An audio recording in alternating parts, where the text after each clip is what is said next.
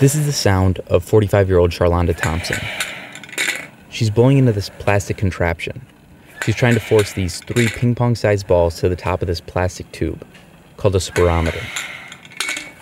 She's practicing breathing. This is the sound of coronavirus recovery. You're listening to We Lived It, a partnership between the Detroit Free Press and the Michigan History Center. We aim to help future generations understand this novel coronavirus pandemic and bringing this generation together while we live it. But this is the story of an Inkster couple who had to spend a great chunk of it apart because they both had the virus.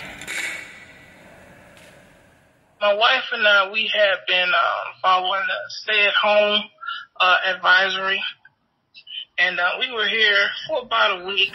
And when this whole virus started, I kind of was getting concerned because I have vasculitis. I've been dealing with that for two and a half years. This is hospice nurse Charlonda Thompson and her husband, 42 year old middle school math teacher David, speaking to us back in May of 2020. It had been weeks since they could see each other in person, weeks since they could embrace. My immune system was already compromised, so I decided it would be better for me to work from home if I could. So they actually created a job for me.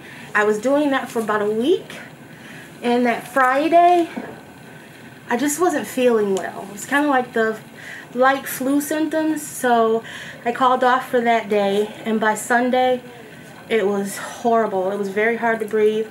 I felt like I was a dog panting for water. And then my husband wasn't feeling well either. We noticed that we both were developing the symptoms of uh, COVID. So we, uh, you know, we tried to nurse ourselves at home and eventually our symptoms just got too bad. Uh, for me, I experienced um, uh, difficulty breathing, um, fever, severe cough, extreme lethargy. It, it was just tough to do things that normally come very easy. So my sister picked us up, took us to the ER.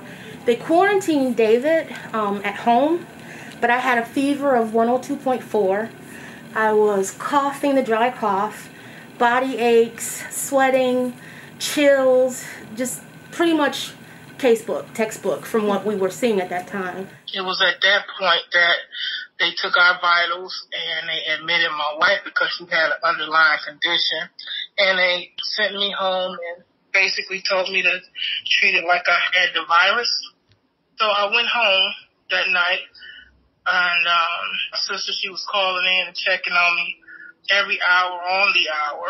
And uh, she had called. It was like six rings, and I didn't pick up the phone. She continued to call, and I still didn't pick up the phone. She sent my sister-in-law over to the house to check on me, and that's where she found me on the couch. She knocked on the windows, knocked on the door. I didn't hear any of that going on. And I was non-responsive for quite some time. I remember waking up in the hospital and asking the nurse where was I at, and she told me that I was at Beaumont Wayne, and I said, uh, "Okay, what's the matter?" She said she has COVID, and uh, my sister she had called me, and uh, she said, "Okay, they're putting Charlonda on the vent." And the next thing I I remember is waking up in ICU, intubated. I don't remember getting in trouble. I don't remember getting to the point where I needed to be intubated, but I just remember waking up in the ICU. And, you know, I remember seeing on the news that once you get on the vent, you got a 20% chance to survive. I said, well, those aren't good odds. It was just, it, it was just, it was like I was in a state of disbelief. I started telling my sister about our insurance giving her some instructions I didn't make it out. But I remember saying to myself, my wife is a fighter. I, I thought maybe I was intubated for two days and come to find out, I believe it was 16 days total. So, being a woman of faith, I prayed and I said, okay, God, I'm going to do everything I can to get my life back, to get my strength back. And I just pushed forward.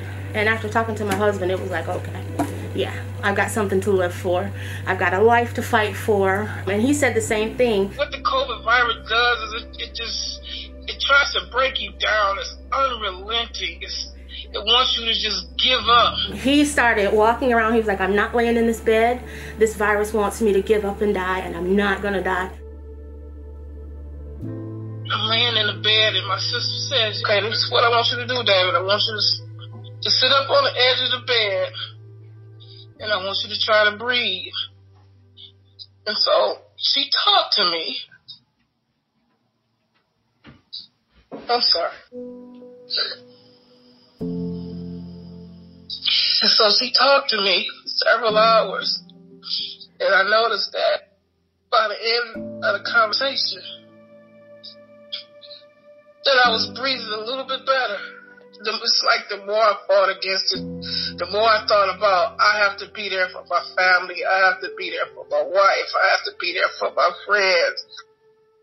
The more I thought about those things, it's like it, I just, I just, I, I didn't want to go to sleep. And so when they came in, they checked my oxygen level and, um, it started to improve.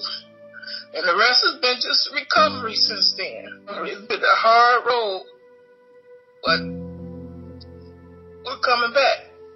We're making a comeback. I was in that bed. I, I really was like a baby, like a newborn. I couldn't walk. I couldn't stand.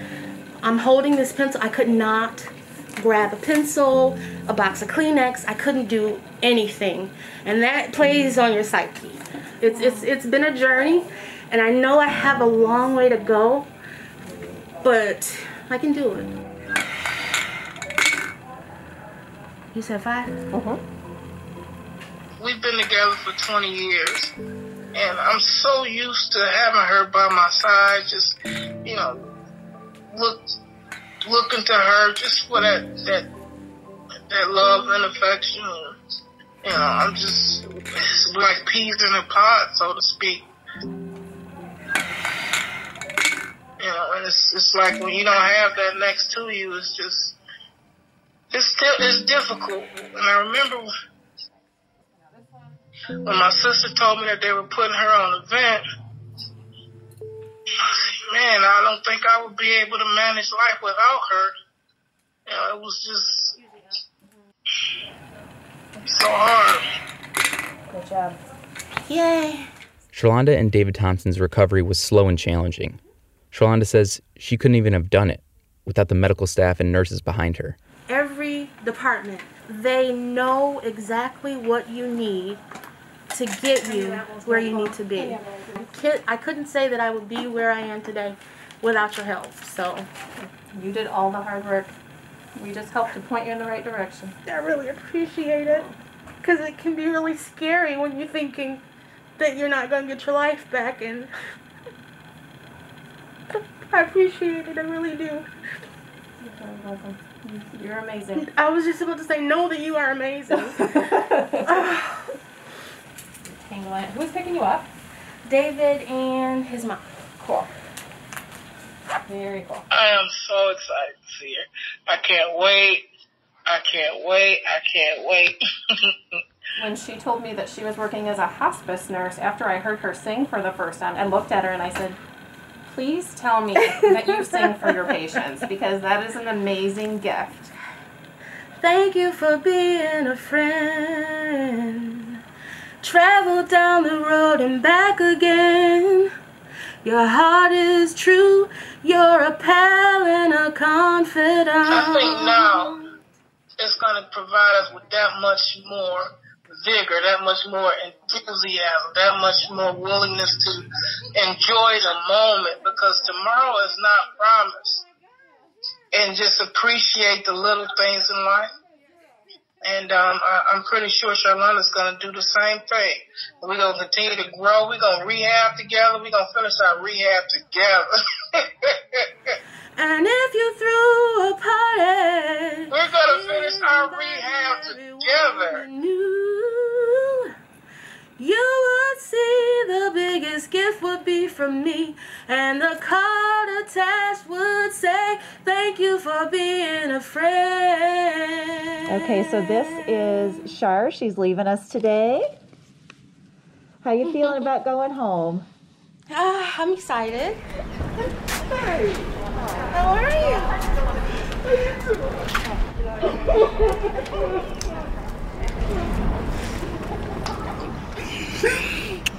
you? We got this. Thank you for being a friend. Travel down the road and back again. We Lived It is produced and reported by Darcie Moran, Carrie Jr. II, and me, Tad Davis, with help from Kristen Shamus and Mandi Wright. Project materials are supplied by the Michigan History Center, with a special thanks to Mark Harvey. Our executive producers are Marianne Struman and Anjanette Delgado. Our editor is Peter Bhatia. Everybody has their own story to share about this COVID pandemic. Submit yours by leaving a three minute telling at 313 288 0370. And check out freep.com to learn more. Nailed it. Good job. Isn't she a beautiful voice? Thank you. Yes. Thank you.